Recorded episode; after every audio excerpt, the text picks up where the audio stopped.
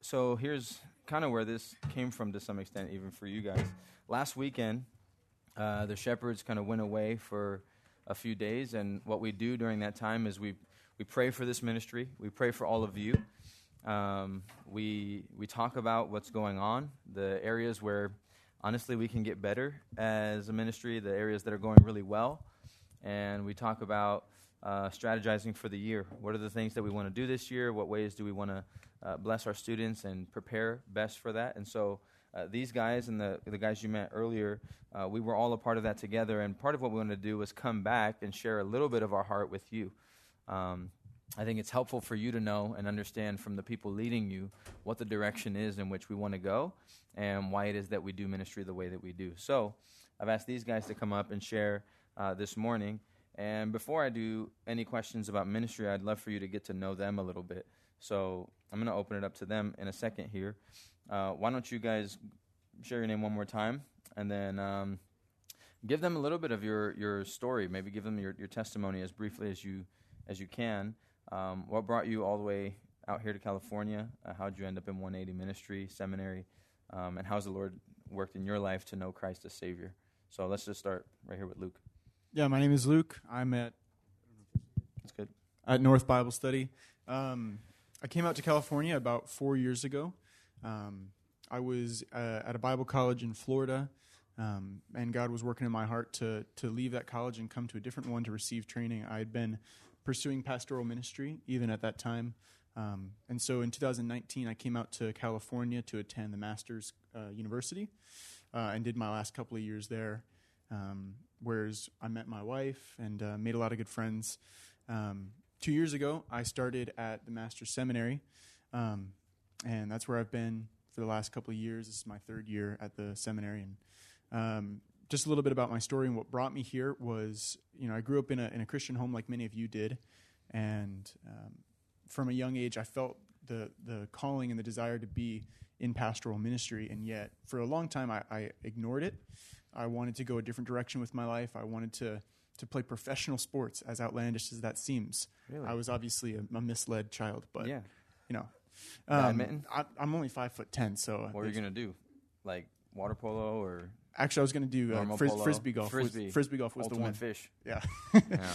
no, but uh, but it was my senior year of high school that God got a hold of my heart and changed all my desires. Um, I, I wouldn't say that that was when I was saved. I think I was saved when I was younger, but it would, was at least a change of direction in my life, Mm. where I finally said, "Lord, not my will, but yours be done." And um, that was about seven years ago, and I've been pursuing pastoral ministry Awesome. for the past seven years. So Wonderful. We're glad to have you, Luke.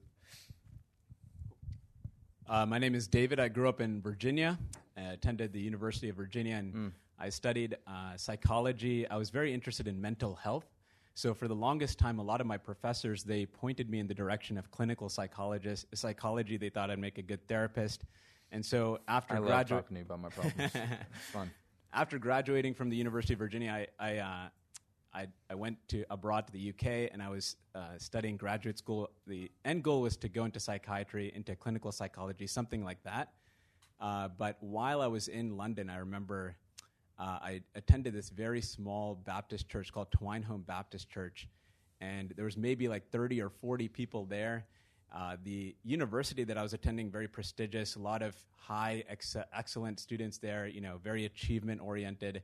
At this at this church, you know, the people were not impressive. They were not you know very excellent people by any worldly metric. Uh, they were just normal people. You know, older people, a lot of older people. I was like the one 22 year old something there. So they gave me a lot of opportunities. I led some services, preached a few times, uh, and they just threw me into everything. I did some evangelism, I joined the elderly ministry, did some children ministry, just a bunch of different things. And then I think the thing that was most uh, poignant to me was on Thursday nights, we would meet at the pastor's house. And there, uh, the pastor was going through the Gospel of John, and we were just going through the passage, just asking questions of the text. And I remember, like, there was maybe like five or six people that would go to these on a, on a weekly basis, and the joy that I saw in that room was just incredible. Like the the joy and the love that the people had for each other was so drastically different from what I saw amongst the students at the university. There, everybody was like stepping on each other's toes. They were trying to be better than each other. Mm. There was a lot of envy. There was a lot of dissatisfaction. This perpetual discontentment and there was no joy. And then we'd go out on the weekends, they'd be complaining about the professors, complaining about other students. There'd be a lot of crying and a lot of drama. And then I'd go to this Bible study on Thursday night, and there's joy and there's happiness, and we're just going through the Gospel of John. And so when I saw that drastic difference between these two environments, I thought to myself, if I could help facilitate more of this kind of thing, I would be a very happy man. And so, hmm. You know, after that year was over, I came across, I actually came across Pastor John when I was in undergrad. Uh, I was very much steeped in the charismatic movement. I was speaking in tongues, or so I thought. I was falling backwards. I was seeing Can you show us really quick. Wait, I'm just yeah. I, I, I never. I, I think it was. I, I, think I remember. I was like on the weekends. I was getting drunk. I was smoking weed. I was going out with the friends, like doing all this stuff that I shouldn't be doing, all throughout high school and college. Not sorry, not high school, college. All throughout college uh, even during that time, I was like just had no. I had I was part of a college ministry, but I was going there on Monday nights, but then still living mm. really wicked life on the weekends. And it was fourth year. I came back. We were at a party, and I remember thinking, "This is utterly vacuous. I'm just going to go home." So I go home early. I'm laying on my bed, and I I look up YouTube, and I'm just going through YouTube, and I see Strange Fire Conference, and the word Strange Fire stuck out to me, and it was Pastor John. This is the first time I heard him preach. And I remember being so mesmerized by how, how convicted he was when he was preaching the Bible. He was preaching so clearly, so systematically. His love for the truth, love for Christ was so obvious. And when I just saw that, it was just slowly unraveling my distorted theology and distorted worldview. And everything was reshaping during that fourth year. So that was, that was beginning to happen before I went to London the following year. And then serving in this church, I just saw that there's much more to ministry than just preaching in the front. There's so much. There's discipling, there's counseling, there's evangelism. Uh, there's so much that goes behind the scenes, and I just loved it. And so after that one year, I just found myself being less interested in pursuing clinical psychology and then more interested in pursuing ministry. And I mm. even came across Pastor John's view on psychology and so on and so forth. So I ended up at the Master's Seminary, and that was fall of 2019 and I've been there ever since. It's my last semester. So, mm-hmm. really thankful to the Lord for how He's drawn me here. I would have never thought it would happen that way, but here we are. So, uh, well, my name is Caden. Um, I, the Lord saved me. I think about my freshman year of high school. Actually, I, I grew up with believing parents, believing family, and uh, grew up believing the Bible was true, believing uh, that God was real, and that uh, that we should try to live a Christian life to obey Him. I just didn't love to do that. I did it, but I didn't love it uh, because I just thought it was something that you do as a Christian. Um, but when I was in high school, my family started attending this church in Wyoming, where the the pastor did a really excellent job of just preaching scripture expositionally with conviction, and he was preaching through the Sermon on the Mount, and I remember really uh, for the first time having exposure to the idea that you can think you're a Christian and not be one. Uh, in the end of Matthew mm. 7, Jesus says that not everyone who calls me Lord will enter into the kingdom of heaven. He says, Many will say to me on that day, Lord, Lord, didn't we do all these things for you? Like, didn't we live in this way? Didn't we mm-hmm. even cast out demons and uh, do signs and miracles and stuff like that? And Jesus will say, Depart from me, I never knew you. You're actually practicing lawlessness. That was sort of the first time that I realized you can think that you're a Christian and be doing all the right things uh, and actually not truly love the Lord from your heart. Mm. And eventually, through the preaching on the Sermon on the Mount, the Lord exposed my heart that I actually I believe that I was a good person, and He showed me through that that I'm actually a wicked person, and I need someone else's righteousness to save me. It showed me more the beauty of who Christ is and that I needed his righteousness, I needed his atoning death to be saved. And I didn't really realize it in those uh, precise of terms when I actually got saved, but I did know that the Lord had totally changed my desires from doing all these things and not really caring to all of a sudden Christ is the is my chief love and joy and I can't wait to go to church next time to learn more about him. Mm. And that was just a very definite change, not necessarily in the externals of my life, but in my desires. Um, so this is during high school for me. The pastor of that church asked me where I wanted to go to college, and I was worried that if I went to a secular school, I would lose my faith. But wasn't super smart in terms of theology. Just thought like I need to be somewhere where I can learn more about the Bible. And so I said, I want to go to a Christian college. He told me the only college that he would recommend to me with a good conscience was Masters. And I trusted him so much because I got saved under his ministry. I went, that's the only college I want to go to. Uh, and so the Lord was really kind. He brought me to Masters, and I, I was doing a marketing degree there um, because I didn't know really what I wanted to do when I graduated, but thought this would equip me well some business skills, marketing skills, people skills. Um, And then you ran into Hebrew. Yeah, pretty much. no, the Bible classes just like kind of took over my mind. I was so amazed at what I was learning there from Scripture, and I thought, I only have four years here. How am I gonna? How uh, like I, I can't get enough of what I'm learning from Scripture, and I reasoned, well, if I want to keep learning this, then I pretty much have to learn to do what the professors are doing, so that I can keep learning my whole life. That's where Hebrew came into it, because I was like, they're using Hebrew to to learn more theology from the Old Testament, which I didn't even know was a thing. Uh, and so I thought, I have to learn this. I'm going to keep doing my marketing degree, but I have to learn these languages and learn how to interpret the Bible so that I can keep learning it and hopefully help others later on too. So that's why I wanted to come to seminary too after college. I, I never had the idea of being a pastor or anything like that. I just wanted to know the Bible better. If perhaps the Lord would use that to help me help other people also understand the, the Bible better, even if it was just like in a small group or something or in a Bible study where I could just teach other people what I was learning and the Lord has been super faithful to uh, teach me so many of those things in Scripture, and such a blessing to be involved in high school ministry uh, and be able to really uh, do just that: study Scripture, learn it better, and then come into a, a Bible study and get to share with others how awesome Scripture is, how awesome Christ is, and uh, yeah, it's just such a joy. And the Lord has just providentially orchestrated all of that, and I would have never planned it. So it's really cool to see how He's worked in my life that way. So thankful to be here with all of you guys.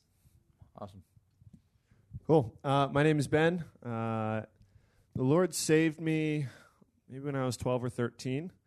Uh, I was I grew up in a Christian home. Was And a at pretty 12 or 13, you were about as tall as I am now. yeah. Well, that was that was 10 or 11, but Okay. yeah, Shoot. Let's all put our feet dangling over the seat and see where they land.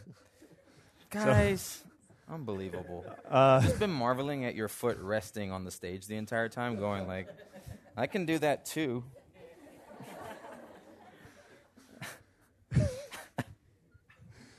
anyway, when I was when I was a wee little lad, uh, at twelve or thirteen, uh, the Lord saved me. I grew up in a Christian home. I was a pretty good kid. Never got in, into any of the bad sins. Was just pretty prideful. Didn't always obey my parents, but I was I was not considered a problem child. I was a pretty good kid, and then.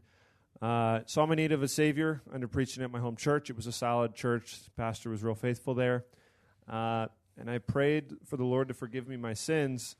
Uh, and I thought it was some kind of formula in the sense that uh, you, you have to I- admit your sin, believe that Jesus died on the cross, and then ask Him to forgive you. If you can do those three things, like you're saved.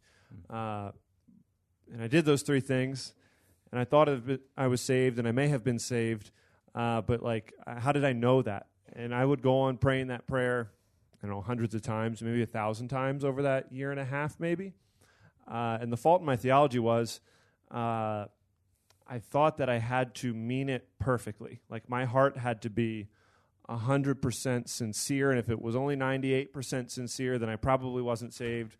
Or if I forgot about some of the sins I had done, maybe He didn't forgive those because I wasn't really remorseful over those sins. Uh, or I didn't know all about what it meant for Christ to be Savior. And eventually I came to realize that, like, uh, what saves you is Christ and His work and even an imperfect faith in him is able to save you because he is the savior and if you just if you know you're a sinner and you turn to christ looking for salvation uh, you are saved because he is a savior and he delights to save those who come to him so that kind of fixed that maybe assurance issue we talked about that some at camp that assurance issue was like 12 or 13 that's what i that was the struggle i had uh, eventually uh, ended up going to college on a volleyball scholarship in Cincinnati, of all places. Uh, I went to a liberal Christian school. Didn't care about that because I wanted to be a history teacher, and they were going to pay for my school.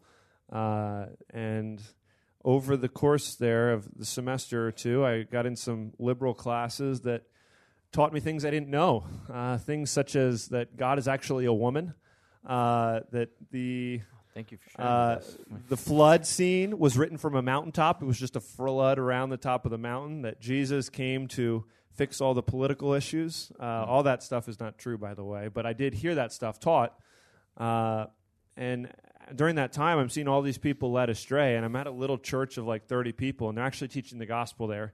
And when I go to church, I hear things I wouldn't hear at all at this Christian school because they didn't teach the gospel. They taught all these social issues and why the Bible wasn't actually true.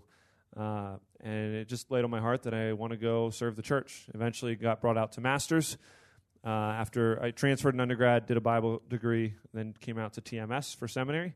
Uh, the cool thing there that drew me and why I'm here, in a sense, is the church and seminary are connected. The best place to learn how to be a pastor is in a place where you're doing church ministry and seminary ministry. And that's why I joined 180. That's why I love it here because I was able to learn in the classroom while also getting to learn uh, under some really wise men here and getting to teach uh, some of you who are just a few years behind where I am. Awesome. Well, obviously, the Lord has brought to us guys from very different backgrounds, and we're so grateful for that. And all of these guys are being used mightily by God in our ministry. In an effort to get to know you guys better, I want to ask a very important question that has come to me several times now. Um, these people want to know what your favorite fast food restaurant is and why. So I'm going to let you share that very quickly here. Ben, let's start with you. I know you've thought this through a million times. So, what is it? And then also tell us what you get when you go there. I'm an experienced taste tester in the fast food industry. Wow. Um, So, DoorDash. no. Uh, I In-N-Out because I didn't get to experience that for the first 22 years of my life. So it's a Mm. three year old thing for me. I've gotten all those other fast food joints back home. So this is new and it's awesome. Give me a double double, no lettuce, no tomato, no onion, and a fry. Oh my goodness.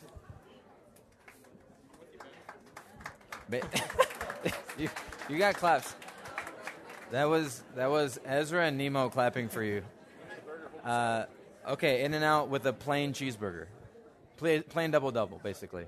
A double double. I want the cheese and I want the patty and I want the spread and a regular bun. None of that veggie stuff. Oh, okay. And not the wrapped and not the wrapped in lettuce. I don't want that either. Hey, perfect. So let's go to Caden. Caden, what's your favorite fast food restaurant, and what do you order there? Sometimes I ask for Ben's veggies and I just add them onto my sandwich. Because he won't eat them, but I love them. So yeah, we save so much on lunches because I just make Ben order the normal burger, and then we take the vegetables and give it to Caden. um, my my favorite fast food place is Chipotle, um, because there's a few there's a few reasons. Uh, one one reason is I it's like the healthiest food that I can get for a relatively low price, and it's also I'm convinced if you do it right, you can get the most food for the amount of money that you're paying.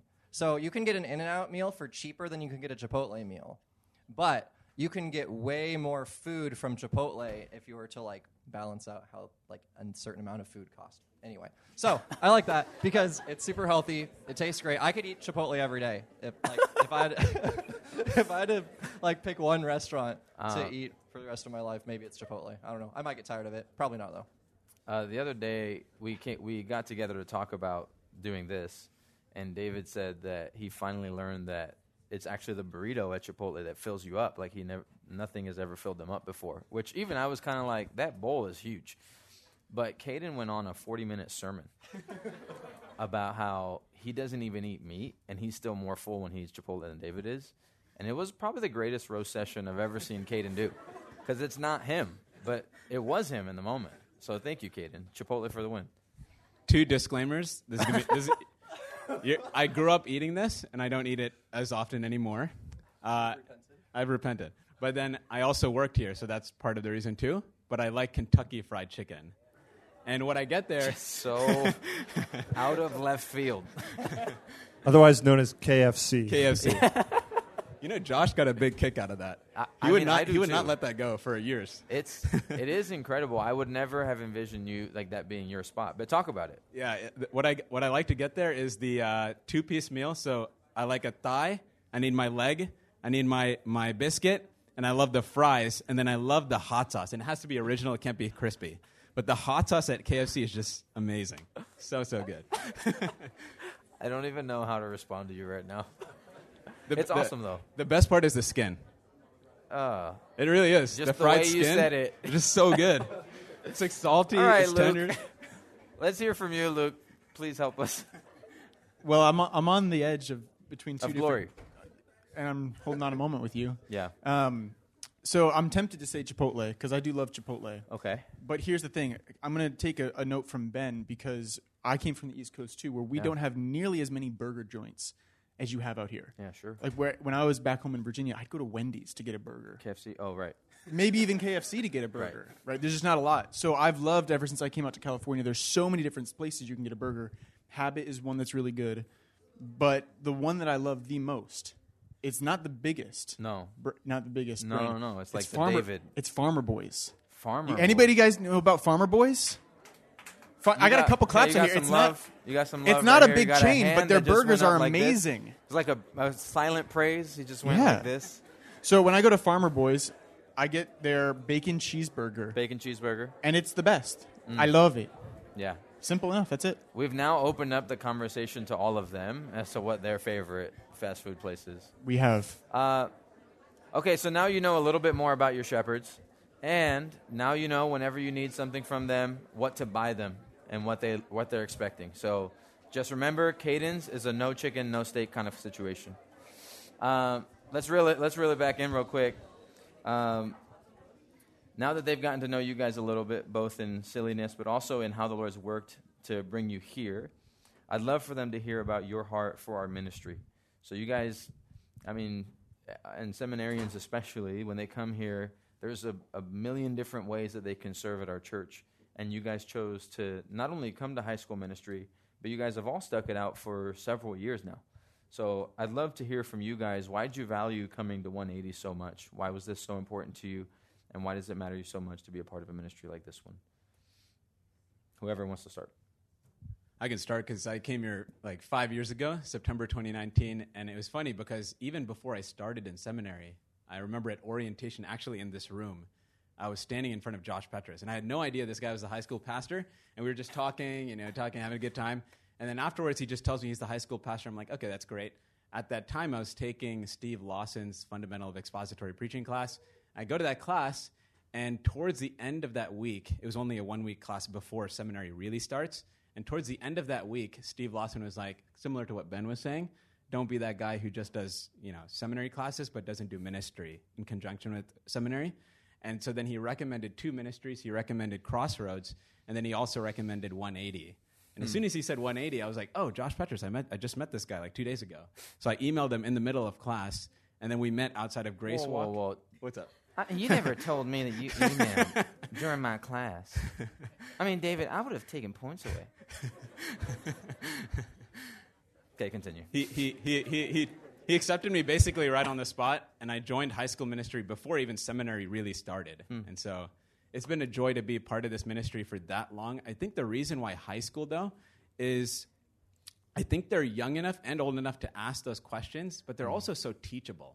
So I find, especially the guys in my small group, they're very teachable, they're very humble, but they're also young enough and like smart enough to like ask really good questions. And so I really like that that we're not just hearing a sermon, we're not just talking about a passage, but then they're asking critical questions of the text. And I just really loved doing that with these students. And I think after being there for years, I saw some of them even be converted. There's one guy in my small group, I saw him go from death to life. I saw him rise from spiritual death, be saved under the preaching, and it was just so amazing to mm. see at least one guy in my small group was saved from the ministry that I was doing there. And I, and I know it's God's gl- God gets all the glory for that, but there are tons of people who will spend their whole lives doing ministry not seeing any fruit.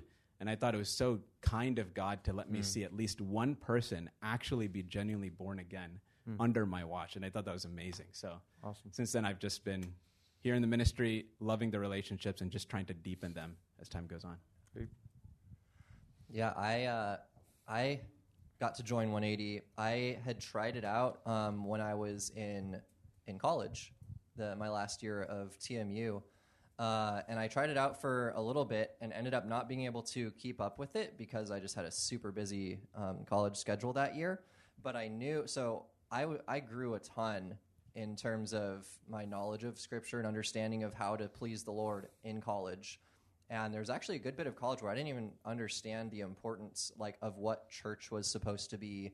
Uh, or I, I had some people that would ask me like, "Oh, how do you serve at church?" And that, that was a question that confused me because I was like, "Oh man, they're just expecting that I serve at church somehow." Um, and so through stuff like that and through the teaching at Masters, I started to realize, oh yeah, like if you love Christ, you should also love His church and not just go to uh, to be edified yourself, but to serve others. And so in college, I was like, I got to look for a way to serve. And usually, I mean, the church is always in need of people serving in all different capacities. The ones that stood out to me the most were junior high and high school. And so I, I started uh, serving in high school a little bit, uh, but it was my last year, and I didn't think I was going to be able to stick around for very long. So uh, it, I didn't really anchor myself here. Um, but I wanted to come back for seminary and the Lord eventually provided that. And I had told Josh Petrus, like, hey, if I come back for seminary, I'd love to try to jump back into it. And I didn't remember that, but he remembered it. and so when I came when I came back for seminary, he was like, hey. Uh, so what do you think about like you said you wanted to come back and do that and I was like oh yeah you guys need help like like I'll jump in uh, and so I I got involved with it again and what I've found to be so valuable um, is when I was saved in high school, I'm in Wyoming. It's the least populous state. Our church was a small church plant. There were like no other kids my age there. And so I was going through high school just wishing for ways that I could learn more about the Lord.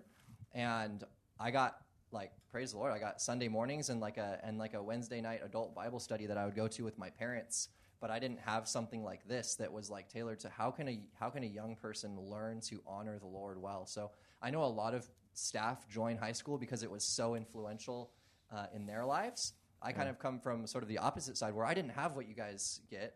Um, and so I see like, wow, like if I could have been learning what you guys get to hear in 180, I would have been so thankful for that. So I, I'm just so joyful that I get to contribute in that because it's really cool to be in your position and to be able to get so much biblical truth uh, at the stage of life that you're in. It really gives you an advantage over what I had. Uh, I joined. I came to here the second week you were open after COVID. I moved here from Pennsylvania, so there were only like two ministries even going on at that point. So Yeah. met Luke Abendroth. Long story short, I joined, uh, and then I just started giving myself, and I started meeting the people in the ministry, and I started falling in love with uh, the people in the ministry. So, oh, and uh, yeah. sorry. you could I- say that. I'm, I'm sorry. I I'm still it- falling in love with Dude. someone in the ministry. So, uh, hey, I got married in four weeks. Yeah, you do. Talk about a guy doing a 180. Uh, and anyway, uh, that's how I started. Uh, what I love about the ministry is it's a unique spot uh, for a, a young person, Yeah. uh, like even all four of us here, uh, that we are training for seminary and, and wanting to be pastors, but it's a place where young people have a chance to pour into people that are younger than them. In an adult fellowship group, we're at the very youngest end of the scale, but it's also a place uh, where we have older people pouring into us. And the Christian faith is something that's passed down from generation to generation. Uh, so th- there are older people in this ministry that have helped pass it down to me, and there I have the opportunity to help pass it down uh, to you guys. And one day, hopefully, you do that to the next generation. It's a unique, sweet spot for a young person to serve because you're both getting poured into, and you're also able to pour out into you students, and it's it's one of the joys. Luke, maybe I can flip the question from obviously you guys all joined 180 and been a part of it for several reasons, but our students, and we talked about this even Wednesday night a little bit, they're getting back into school into a normal flow and rhythm of whether it's academics and sports or extracurricular activities and hangouts and friends. Um, and ministry is very consistent, but sometimes we don't think of it that way. Or even for students, it's hard to think of it that way. So, why 180 for them? So we know why you guys kind of came in, and we're grateful for you guys, and we know how much love you have for it. But why is 180 so important for a high school student? Yeah, that's a great question. Um, I know for me personally, when I had a similar testimony to Caden, whereas my time at TMU was so important. Um, you guys in high school, you've got a leg up on every college student because you're younger and you've got more time. Um, and what you get in a, a, Wednesday night Bible study is you get um, personal discipleship. You guys get people who care about you, who love you, who want to see you grow in Christ, um, and are giving sacrificially. All your all your small group leaders, they don't get paid. We don't get paid. We we love to do this because we want to serve you, because we recognize the value of it, uh, of it pouring our lives and pouring the, the, the scriptures into your hearts and your minds. Um, and so, to be a part of high school ministry and to be a part of a, a Wednesday night Bible study is probably one of the greatest things you could possibly do for your spiritual growth to be underneath the tutelage and, and the um, discipleship and the mentorship of someone who is just a, a, little bit down the road from you, um, someone who, who's been through a little bit more of life and who has studied the Bible a little bit more than you. Um, having that resource, you know, I think there's a statistic that says if someone has, if a high school student has one person, just one person, um, that's discipling or mentor them, they're 10 times more likely to stay in the church after they go off to college. And what you have in high school ministry is you have not just one, but you have many people pouring into you and desiring that you would live a, a godly and Christ like life from now until forever. And so I think that's the biggest plug for high school ministry is this is setting you up for the rest of your life. Hmm. Yeah. That's good. David, when we talked about this, you you brought up very quickly the importance of friendships. And I, I wanted you to be able to explain that a bit to our students. So talk about why 180 is relevant. Obviously, there's the the spiritual growth component, and I think Luke's spot on on this. I, I've said this before, and I think I've actually mentioned it sometimes more in like the dating marriage talks that we've done, whether it's at camp or here. Um, when we talk about that concept, who you are now is who you will be then. But that's true in many facets of life, and so the kind of church person, the church man or church woman that you are today, that's also going to follow you.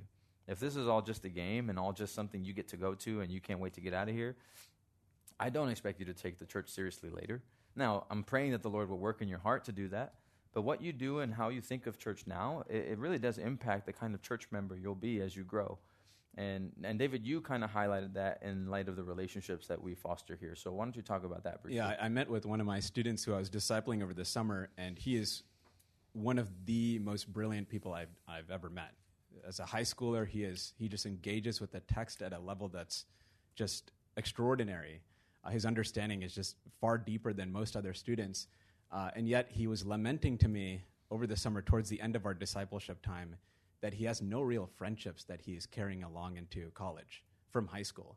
And I thought that was rather sad because uh, you know the whole reason we have this high school group. We would of course encourage you to go to main service. This is not church but the whole reason why we have this special time for just the high school students to gather is you have one another and you can form those relationships. Uh, evidently, my friend, he didn't really have that perspective being in 180. And it was only after he graduated he wishes that he was more intentional in building those friendships. And so it was, it was Austin Duncan's friendship series at winter camp that really, really hit this hit home for him uh, to really be intentional in building those friendships. So while you're in 180, and it is possible to be in 180 and not be intentional in forming those friendships. So, my great advice and encouragement is just to be intentional about who are those people that you're with, who you trust, who you want to invest in. Keep investing in those relationships because they will carry along into college. And you'll, you'll want them because you'll face various trials and hardships in life, you'll face mm. joys. And it's wonderful to be able to share those things with somebody who shares the same phase of life as you do. And so that's one of the reasons I really like 180 as a ministry here at this church. It's evangelistic, of course. It's not deterring from the main service, but it's giving you guys a good environment to be around people your age so you can form those friendships that will last hopefully for a lifetime. That's great. Uh, Caden and Ben, as we kind of close here, why don't um, why don't you guys share a little bit about this? So, David mentioned this part of this ministry is the friendships and relationships we get to build. A huge part of this ministry is evangelizing. And I don't just mean what we do on a Sunday morning, trying to get some of you to believe, but also your work uh, abroad, like when you go to school or when you're with your friends or with your team, whatever it might be. So, talk about the balance of that. How can they, um, as faithful members of our ministry, kind of continue to pour into others, and what role do they have in that, and how can they do that best? Yeah, I I thought of um, Ephesians four, which talks about the gifts that the Lord gives to the church in certain people, uh, and that He's giving evangelists and Bible teachers for the equipping to equip the saints for the work of ministry. So part of part of 180, we have uh, Bible teachers who teach you scripture, and part of their role is to equip you for ministry, right? So all of you should, as Christians, be serving in the church as well, sort of like what I was talking about earlier, and a way to have the sort of encouragement and accountability and teaching that you need in order to be effective in that as just a Christian in your life, as you go to school uh, and interact with other unbelievers and things like that. Um, you need to learn more about about Christ and about the gospel. You need to be encouraged in your faith and encouraged to serve Him by evangelizing your unbelieving friends. And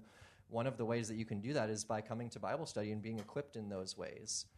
Uh, and so I think one of the biggest things I would say is just have that mindset. Like try to be there for the purpose of learning so that you can be more useful as you serve the Lord in your lives. And, and it's something to make a priority of in your life because of that purpose. You can serve the Lord better the more you're being equipped by others who know Scripture, who know you, who can disciple you and encourage you and help you to do that. So I think that's really Yeah. what I understand the way that the Lord has built his church to bring that encouragement and that structure and that equipping so that you can serve both in his church and in evangelism outside of the church.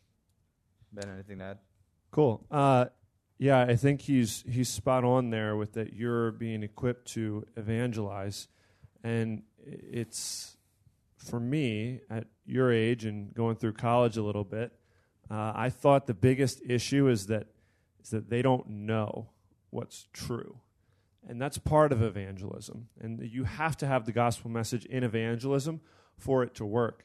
But as as David was saying, when he was in school, he saw uh, the difference between his schoolmates and this church that has joy and love for one another. Uh, and it makes me think of John 13. John 13, 34 and 35 says, A new commandment I give to you that you love one another, even as I have loved you, that you also love one another.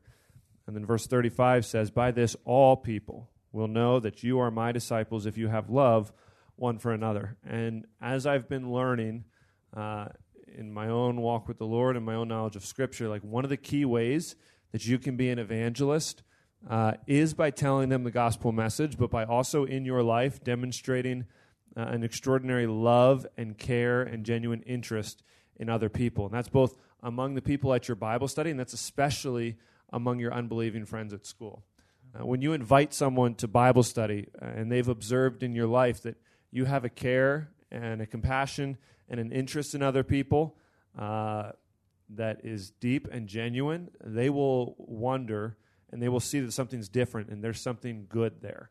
Uh, conversely, if all you do is blast them with the gospel message, while that is loving, if you do it in a heart that doesn't care for them and isn't interested in them, except that they get that right, uh, you, you're not really doing them any favors. In fact, you're probably turning them off from the gospel Yeah. uh, by the way you present that. So, as I'm thinking like evangelism, one of the things uh, I'd encourage you is like as you go and learn, let the Lord transform your hearts that you have a genuine love uh, and care for the lost.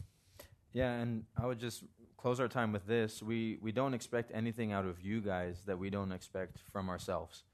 And so we hope that as you go to Bible study this semester and as you're a part of our ministry for the semester, that when we call you to tell others about the gospel and to be clear about the gospel message, um, we pray that we're doing the same for you.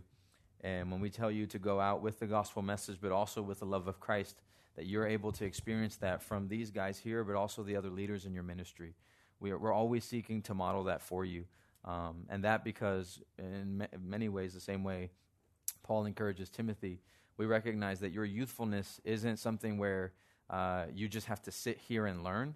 We really do expect you to go as Christians and make more disciples and to be salt and light in the world. And so, but we'll set that expectation as we continue to help shepherd you and be examples for you. So we love you guys very deeply, and that's why we had these guys share with you today. Let me pray for us, and then we'll be dismissed. Father, thank you for this morning. Thank you for this time together. And thank you for the many shepherds in our ministry. So grateful for all of them. Uh, thank you for these guys up here, our, our guys who have been uh, predominantly teaching in, in, this, in this ministry, and thank you that they get an opportunity now to share their love for these students as well. Uh, thank you also for uh, Tim and Larry and Matt and Angel, and uh, thank you for their deep investment in our staff and in our students, and just the great care that you've provided for 180. We have so many great men and women who care deeply for the students here, and I'm so grateful for that. Help us to have a great year together, and help us to do that in honor of your name. We pray this in Jesus' name, amen.